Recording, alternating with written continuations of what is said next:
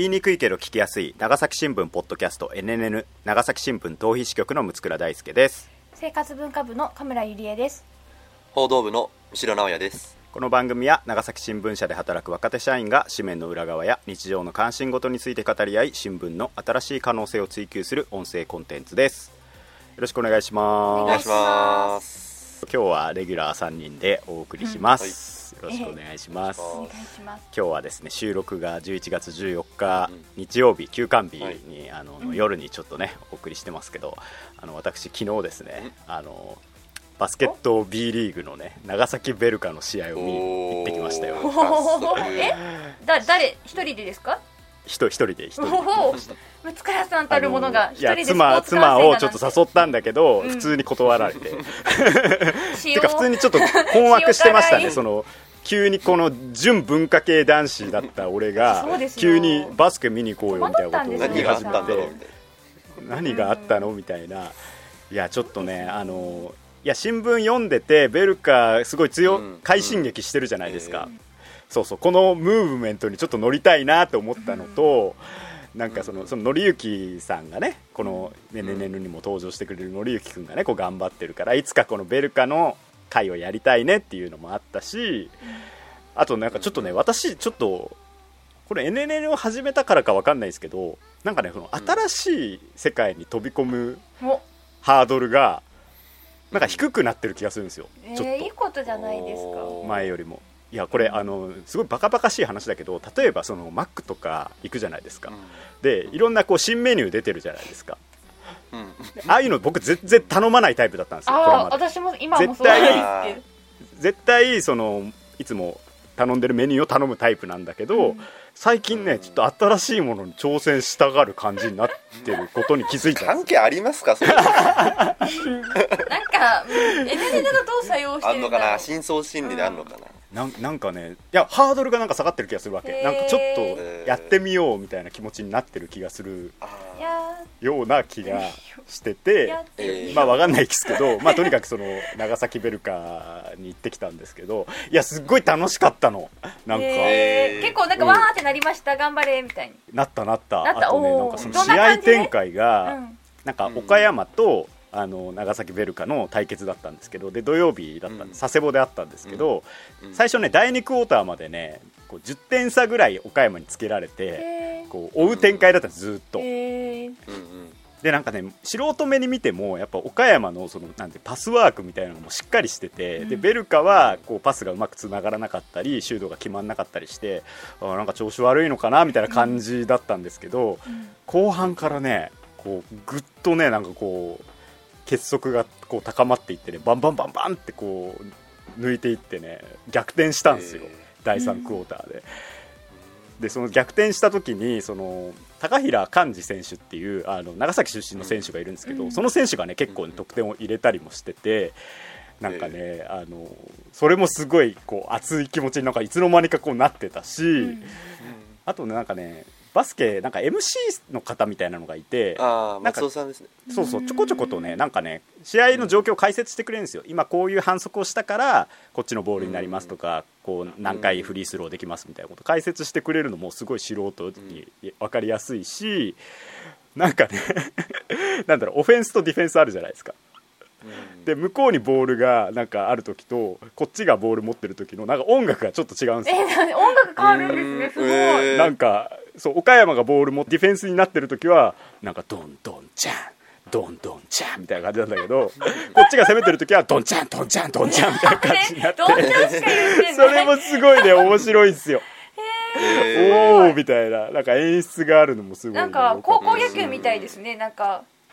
なんだろういろんなシーンでねシーンであの音楽が違うじゃないですか。吹奏楽の応援の。そうそうそうそうそう。なんか面白い、いやすごいそれもねなんか新鮮だったしもう私プロスポーツ観戦自体がね初めてだったんで、へあのすすごいね、えこういいいいなと思いました。あと紀之君のね取材もねのあ見れました？あのそうちょうど対角線上にいてさ記者席があってさそこで一生懸命こう写真撮ってスコアボードみたいなのあつけて忙しくねね。やってましたんで、えー。あのうわ忙しそうだなって。で私が見た時はねあの19時だったんですよ。あの、うん。試合開始が。あーだ。ったんで結構もう忙しそうだったんでちょっともう声をかけるのもちょっと悪いかなと思ってもうそのまま帰りましたけどしっかりね今日紙面開くとあの紀之さんの試合表が載ってたんでうん。さすがだなとうん。思いましたけどね。今日もね試合あの同じ岡山との試合があって今日もうんあのベルカ勝ってたみたいだああったんで、ね。よかった。うん。すっかりファンになってしまいましたね。またちょっと行きたいなと。思ってもちろん行きましょうよこの3人で。あ行きたい。いやあ本当に行きたいん行です、うん。うん。うん。こそこでちょっとスポーツ応援してる なんかポジティブな自分を見てみたい。そうだよね。あのこうえこうそうそうそうそう。我々のようなそう。い陰キャな陰キャ陰キャな我々がね。あのスポーツになんか繰りちょっとタオ出して。るルとか買ってひねくれた見方そうそう旗とか振ってみて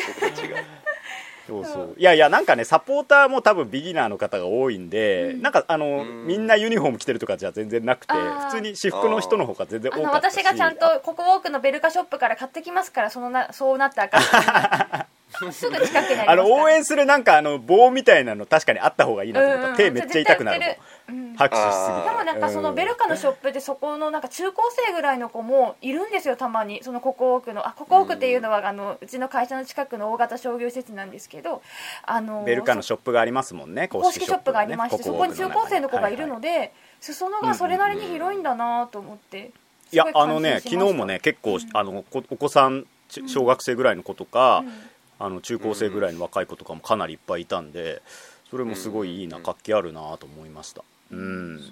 行きましょう。ツアー行きましょう。やってあ、うん。やった。ビファーレンも行かないとですね。あビファーレンえ何をそうなってくるビファーレンもね。ビファーレン。そうそう。そうでもベルカがさ今乗りやすいじゃん。なんかこうあまあ始まったばっかりちょっと。始まったばっかりだし。ほらホームが諫早だあしなんかほら車とかもちょっとほら不便だし。行かない理由を急に並べ出して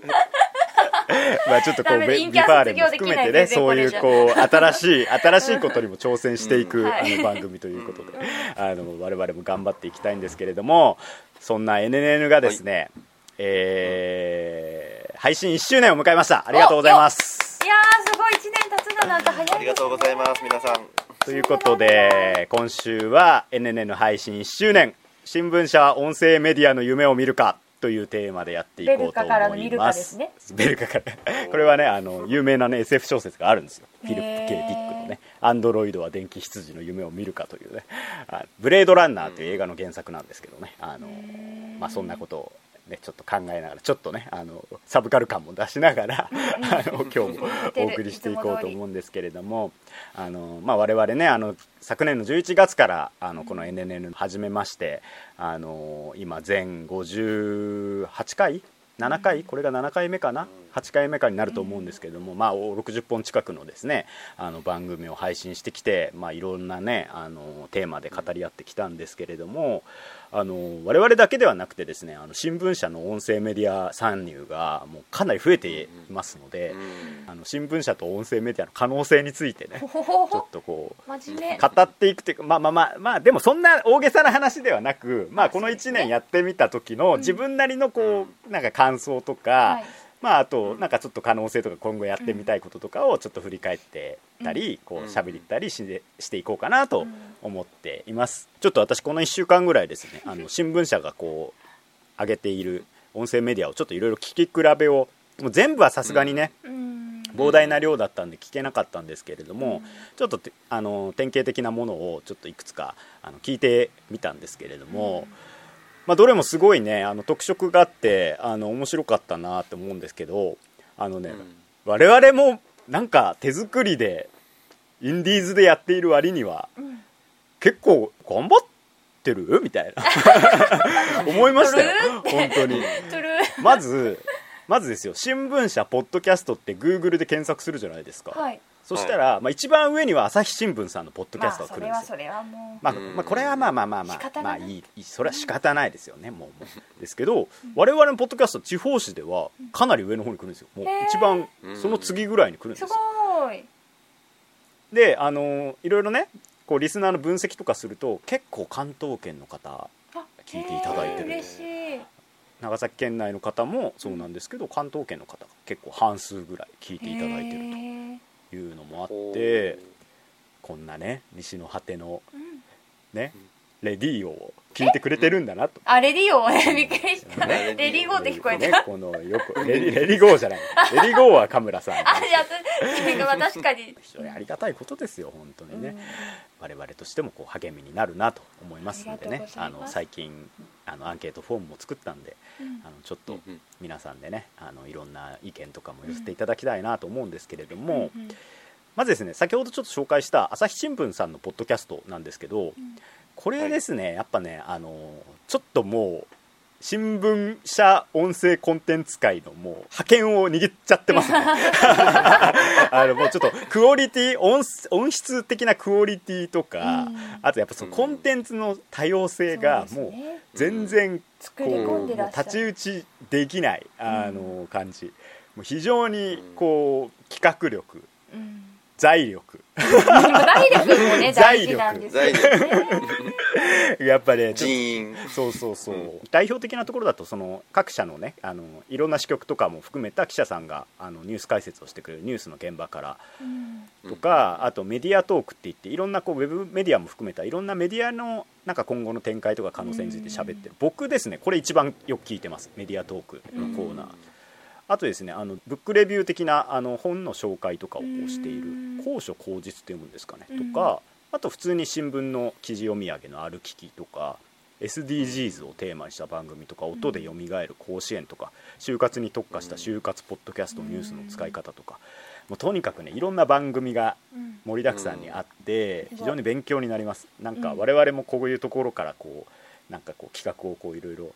パクりたいな。って。パクりたい。どんどんパクってパクらせていただければ思いますけどね。あのうん。非常にただ朝日新聞ポッドキャストさんあの我々のねあの番組のことをなんか紹介してくれたりもいやーあれしていたんで。嬉しいですよね本当。ねえもう突き抜けるって大事ですね。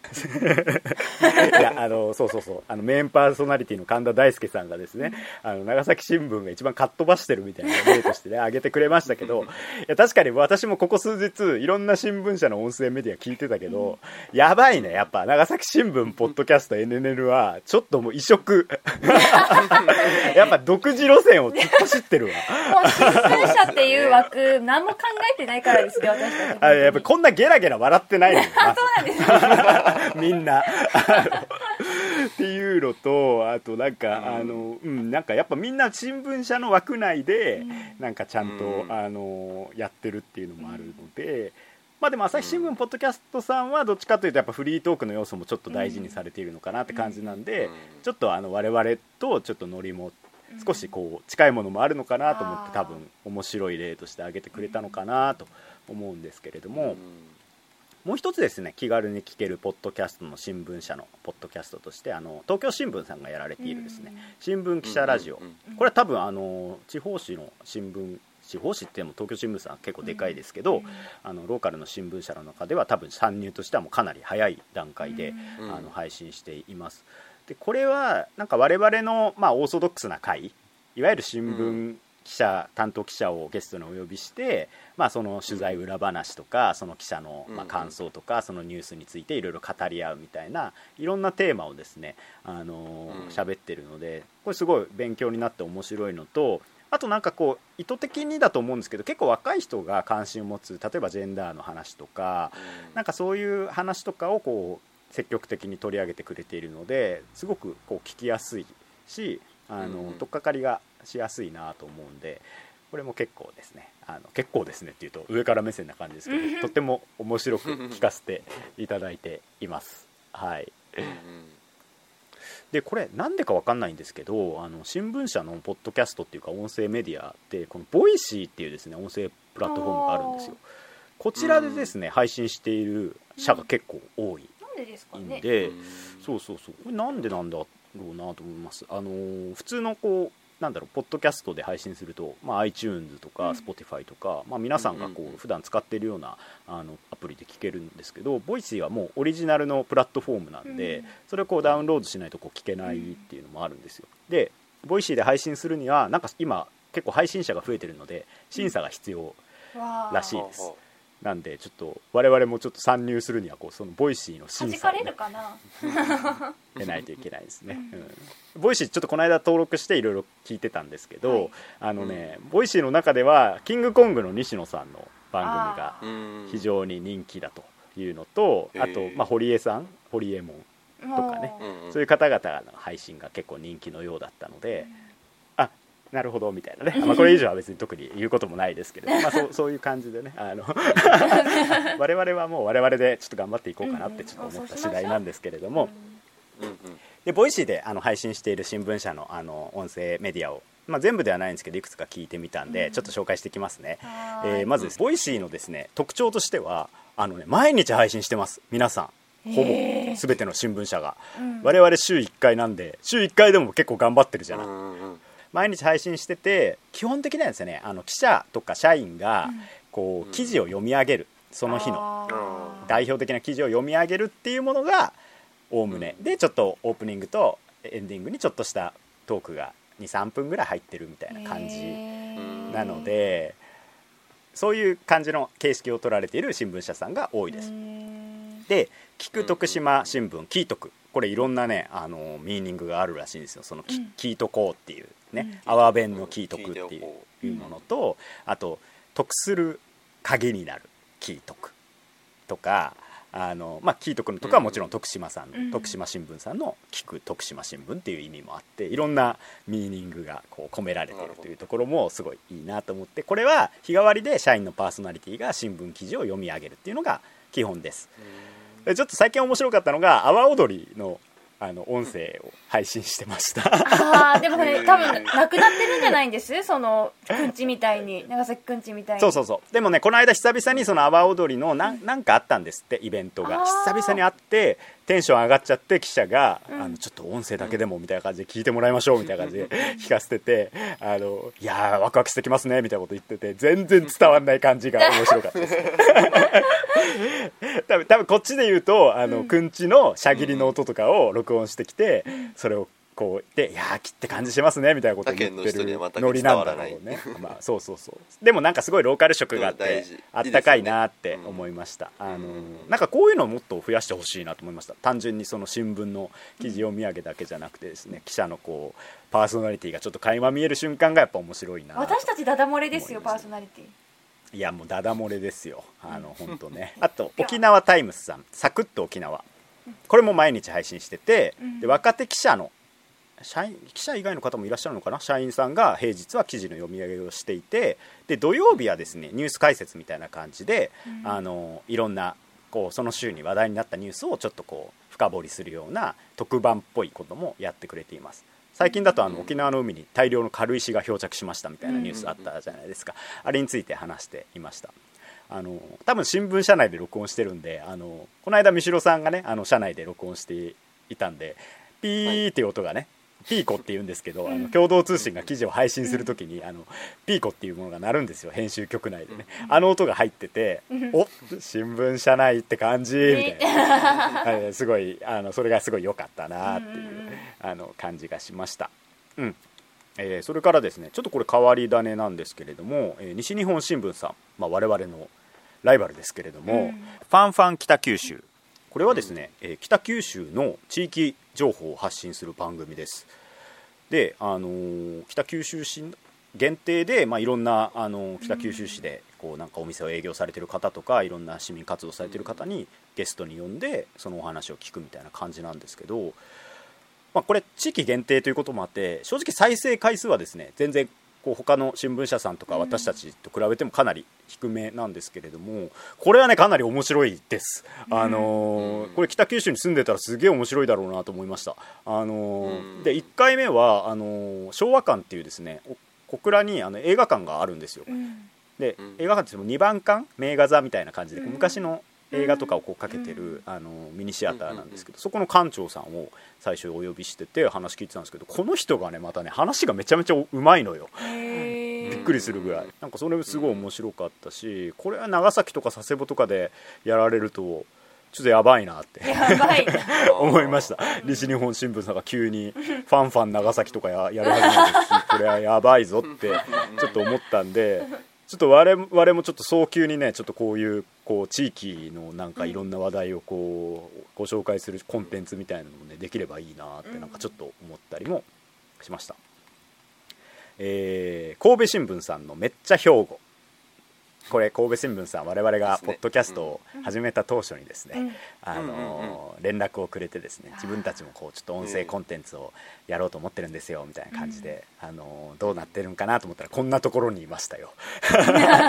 Voicy で始めちゃってるっていうね。あのびっくりしましたけどね。あの神戸新聞さんはですね毎日あの日替わりであの記者がいるんですけどあのこの日替わりのですねあの読みなんかテーマがあるのがすごい特徴で、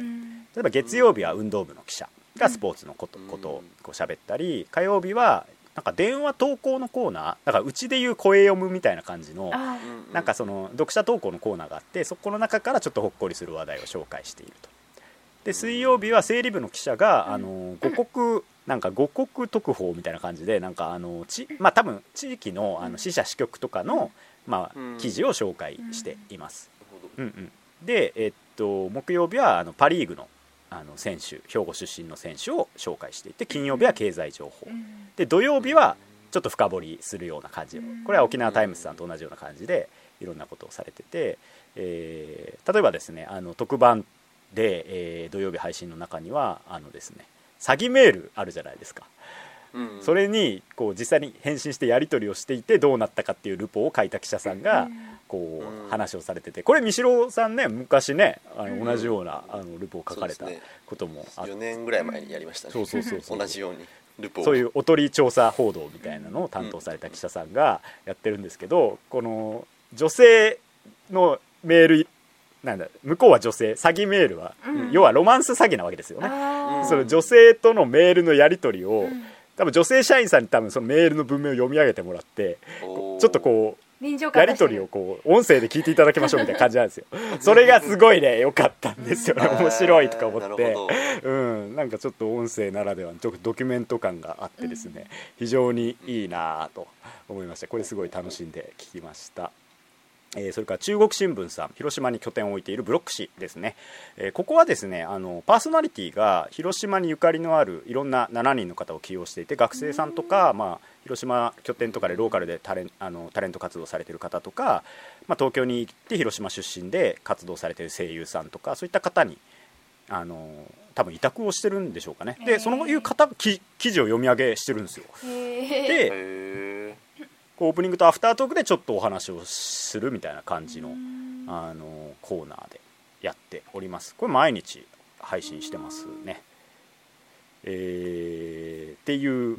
感じでした。うん。あとですねちょっと新聞社以外なんですけどこれはあのはい。Spotify とかでも聞ける新聞解説ながら聞きっていう番組があってですねこれ多分一般の方なのかな、うん。あのラジ歴っていうですね歴史をテーマにしたあのポッドキャストを配信している方がいらして、うんえーっとリートンさんっていう方なんですけどこの方がですね、はい。毎日新聞を読んでうん。その新聞の記事についてこうコメントとか解説をしている番組を毎日配信してるんですよ。しかも結構大量にうん。かなりの分数の番組を毎日配信してるんですよ。で主要5紙の社説読み比べみたいな感じで主要5紙の社説をこうそれぞれなんか読み比べてこういろいろコメントしたりとかこの人何者って思ったんですけど ただこのなんかねやっぱ歴史に普段こう関心がある方なのかわかんないですけどこう視点っていうかですねこうパースペクティブっていうんですか、なんかとても広くてすごいコメントがすごいこうなんかためになるんで、うん。これねちょっとおすすめ。すごい勉強になります、聞いてみよう。そうそうそう。っていうような感じでですねいろんなあの各社のあのちょっと代表的なポッドキャストをあの紹介していきましたけれどもまあなんか我々はこうフリートーク部分が結構多いのと、うん。なんかはい。ね社歌紹介しますとかウルトラセブン 紹介しますとか あのかなりこう自由奔放なんだなっていうのを、うん。あのこう神田大輔さんがかっ飛ばしてるっていう理由がちょっともうあのあなるほど、まあ、その通りに分かってきですっていうたんですね。あのわ分かっちゃいました、ね、アウトサイドを歩いてるっていうことがっうん。ですがもう我々はこの路線をそのまま。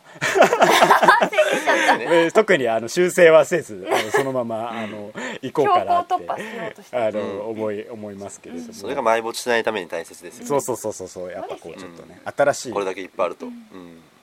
もなんかその記事の読み上げっていうのがなんかこう社員さんが読んでるんですけど、なんか僕らもほら記事読み上げる時あるじゃないですか、石ええダタミストへの道とかで、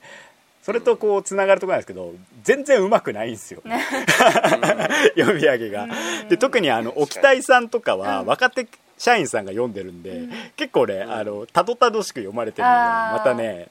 結構キュンときちゃうというかね、これ全然あの褒めてますよ。褒めてますけどあのすごいいいなと思ったんで必ずしもなんかうまくなくてもいいのかなってちょっと思いました。なんか。うん。なんかそうすることによって手作り感みたいな。そうそうそうそう。なんか若干こう親しみが持てるようになるし、うん。なんか、うん、そういうのもなんかいいかなと思いましたんでなんかこう音声メディアを通じていろんなこう新聞社さんの社員さんとか記者さんにこう、なんかこう親しみが持てるという意味ではどのなんか番組もそれぞれ特色があっていいかなと思いましたけれどもね、うん。うんうん。どうですかねお二人はこの1年間ぐらい、まあ、一緒にねあの私がやりたいっていうのをこう付き合ってくれて、あの1年間こう一緒にお送りしてきましたけれども、うん。なんかご感想ご要望とあればちょっと、じゃあ僕いいですか？お願いします、えっといや今日でも今日はもうムツクラさんがあのうん。喋っていただいたんで僕もうんうんとしか言ってない。んですけどいやでもなんか、あのこの NNN のやっぱ1年やって、うん。一つ感じるのは、うん。あの普段の記者,、うん。記者の仕事の中でも、うん。あのすごい喋る相手と喋るのが結構なんか苦にならなくなったなっていうのはすごい感じててあの結構、まあ、NNN も最初だけ台本がうんうん。最初の頃は台本がありましたけど、どんどんこううん台本もなくなり、うん。本当にフリートークで、うんもうテ,、ーマだけ聞いて、うん。で六倉さんがうん。こう話を進めるとこにうん。僕たちもこう乗っていくみたいな、ほぼほぼフリーの話うん。になったんで、うん。なんかその中でこうなんかですねやり取りを鍛えられたような気がしていて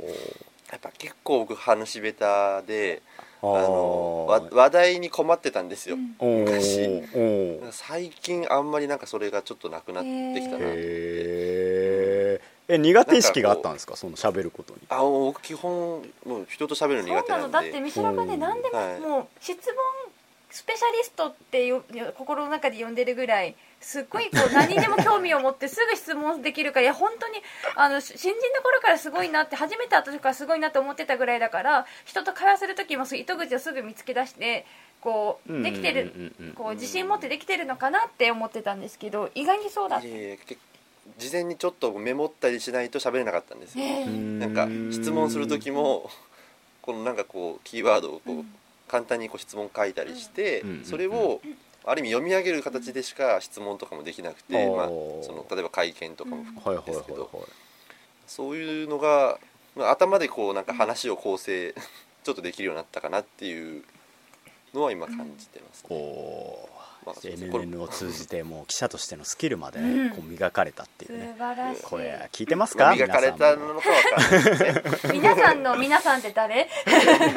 えいやわかんない。そう長崎新聞の上層部の方々が聞いてるかわかんないけど。似てるかな？神村さんはどうですか？この1年は何か思い出が。一番言いたいのは、まあ、私自分に直接は言われてないんですけどこう六倉さんとか三代君経由で、私のファンがいるっていうことを知れたのが嬉しい、ああさんのファンいますからね本いやもう信じられないと思ってなんかこうこんなのだからなんかあんまりこう人に好かれてる感じがこうししないで生きてきてたんですけどなんかね あの顔も見えないあの直接も会ってないこの声だけの情報でそんななんか「河村っていいね」とかなんかこう私の記事を見てくださったりする方がまたいらっしゃるっていう実感をこの NN を通して感じれたのがすごいまずは一番の収穫かなってちょっとね自分中心的な あの感想で申し訳ないんですけど、ね。それはあります。確かにみんなあのカムラさんと会いたいって結構声を僕も何人か聞きますうん。嬉しい。会いに来てくださいなんかなんか会いたがって。会い会いに行きます。あのアンケートフォームであの言ってくださったら いやいや抽選でアンケ1名様のもとに 来出会い系にしないでください。アンケートフォームはちょっとそんな横島の存在じゃない使いですねすみません失方いやいや。いやでもあのーいやいや私とか三代君にとってみたらその神村さんってさ、こうまあ、仕事に真面目だけど、うん。なんかこう自己評価が低いというかさ自分に自信が持てない、こう内気なうん。内気なまあ心を開くとすごい喋ってくれるけど、うん。こう人見知りでうん。内気な真面目な女性社員っていう感じだけど、うん。どんな感じなんだろうね。あのーこうき聞いてるね。時でしかその神村さんを知らない人にしてみればさこうこうしっかりこう自分の意見をさこうまとめて喋れて、うん。洗練されたいや。いや洗練されてるけどね。別に洗練されてるけど。いやありがとうございます。なんかな引き出すために言ったみたいになっててごめんなさい。なんか我々がこう持ってた神村さんとはまたちょっと違うペルソナとしての神村さんをこう引き出せてるのかなこの番組でとは思うんですよね。ねやっぱこう聞いてるとやっぱちょっとこう神村さんのこう強い面というかさこうよく泣き言言ったりとかさ泣いたりとかしてる神村さんはよく知ってるけどさうん。あのーなんかそういう面だけじゃないこう強い神村さんっていうのをさなんかすごいあのー強くて賢い神村さんみたいなのがなんかちょっとこう出てるのがすごくなんだろう聞いてる人の心に響いたりなんかこう勇気をもらったりしてる人もいるのかなって思ったりはしますね。なんか私が聞いた神村さんのこうなんだろう印象みたいなの、うん。なんか神村さんすごいいいですよねみたいな感じのことを言ってくれる人の意見とか聞くとうん。なんかちょっと僕らの知ってる神村さんとはまたちょっと違う違うカムラ像がさん像あぶり出されてる感じですか？もあっていやでもそれももちろん神村さんなんだけど、うん。僕らの知ってる神村さんなんだけど、うん神村さんのなりたい神村さんうん。にも近いよういるのかな？ななんかそういうこうちょっと自分の,、なんかこう本当の自分とうん。なんかなりたい自分をちょっとこううまくこう実現できてる場所になってるのかなって思って。ちょっと穴行き感出てきましたね。穴雪感が出てましたね。さっきレリゴーって言っちゃったけど。うー。んやっぱ雪の女王としてのこう神村さんみたいな いうのがああるのかなって思ってなんかや特にやっぱ女性の方がやっぱこう神村さんはいいわねみたいなことをうよく言われるんですけど、うなんかその神村さんの言ってる発言とか、なんかこうそういう内容とかにうん。なんか惹かれるものがあるのかなって思って聞いてるんで。でもねでもやっぱりあれなんですよ、NN でやっててよかったなと思うこともう一つがあんまり六倉さんとか三代君に比べて人が書いた記事について分析をすることがなかったんですよ。ああすごい書いてる。面白いとかああすごいためになり知らんかったぐらいのことはもちろんあの感じるんですけどこういうところがこういいとなかるこの考え方がこうだよねとか、あんまりそういう深掘りの分析をすることが苦手でなんかそれちょっとコンプレックスだった。まあ、今もできてるとは思わないんですけどただなんかそのトレーニングになっているのでなんか2人がどういうことを言ってるのかなっていうのを聞きそして対応しながらなんかそういう力をつけさせてもらってるのかなっていうのはあります。そういう意味ではすごい感謝してるっていうかひ引っ張っていっていただいてる感じはします。あでも僕もやっぱり記事読むようになりましたよちゃんと。うん。あーいろんな記事もともとよく読んでたと思うよ。さらってこう、うん。やっぱり読む読むことも結構多かったけど、うん。なんかそのなんかこう気合い入れて書いてるなっていううん分かる記事とかは、うなんかちょっとこうその記者の思いとかを想像したりとか、うんうんまあ、自分なりになんかこうなんだろうこう読み込んでみたりとか、うんうんうんなんかそういうことをやるようになったしで実際にえゲストとして来てもらって、うん。こんな思いで書きましたっていう話をうん書いてるとかうん。取材してるっていう聞くことで、なんか自分もやっぱり記者としてもあの参考になるし、うんなんか一読者としてもあ記事のなんかこうより面白い読み方みたいなのをうんうんうん。なんか教えてもらえる、うん。なんかそういう場になってるなというふうに思いますね。この NN を通じてこうなんだろう。あんまりね喋ること機会の少なかった社員さんともこうお話ができたりもしたし、私の場合だと結構年下の方とかがうん多かったりしたんでそれもすごくうん勉強になったしあとはやっぱこう運動部のねあの 石田さんとかのなんか取材とかはやっぱこう全然これまで自分が触れてこなかった領域のこう取材とかもみこう聞かせてもらったりしてすごく面白いし勉強になったりもしたんで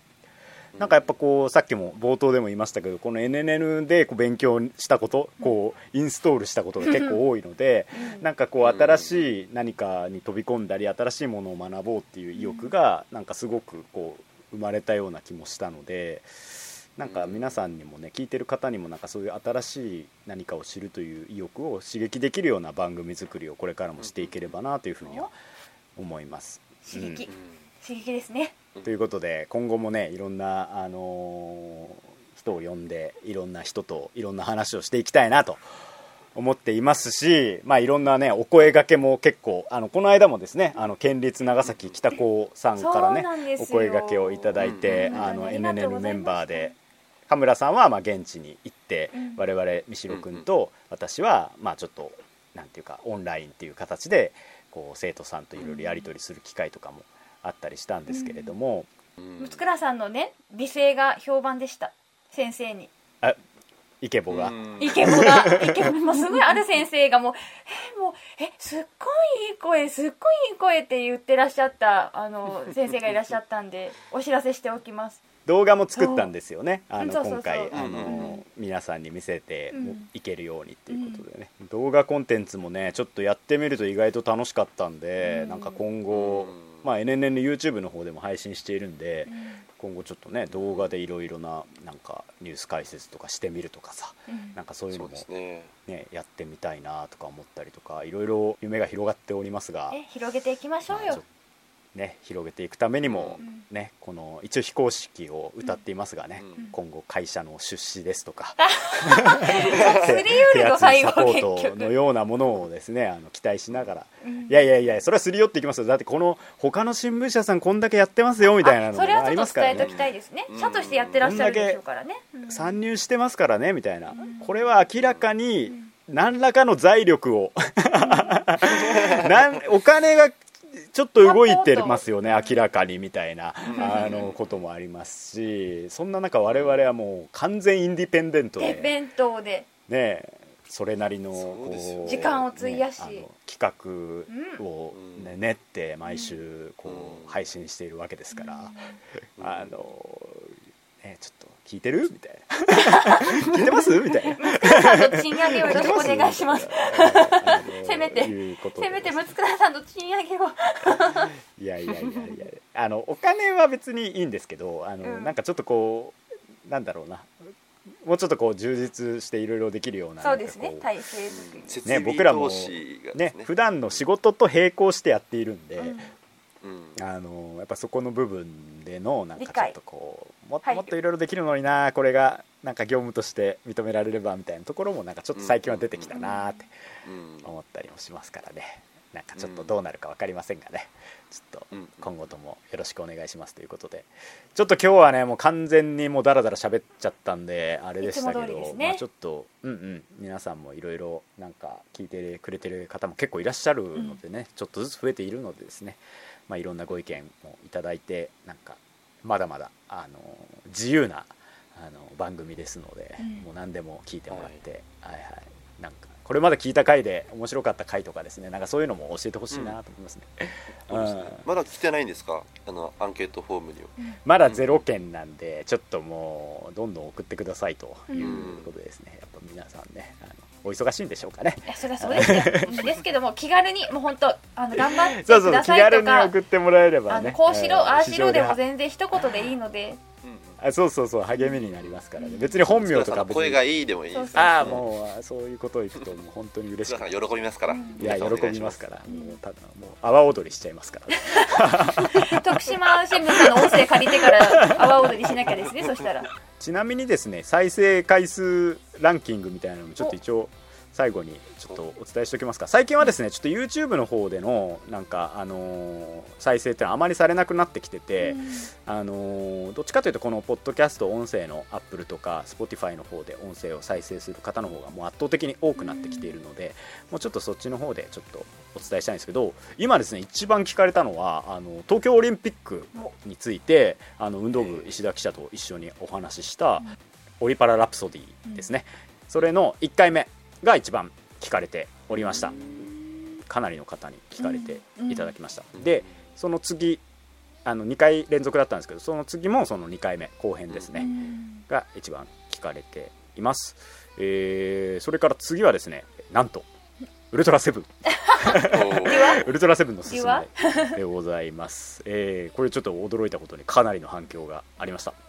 でその次はですね長崎新聞高速大調査。ああ嬉しいですね。高速か。高速についてあのうん。ー語った回がかなり聞かれてます。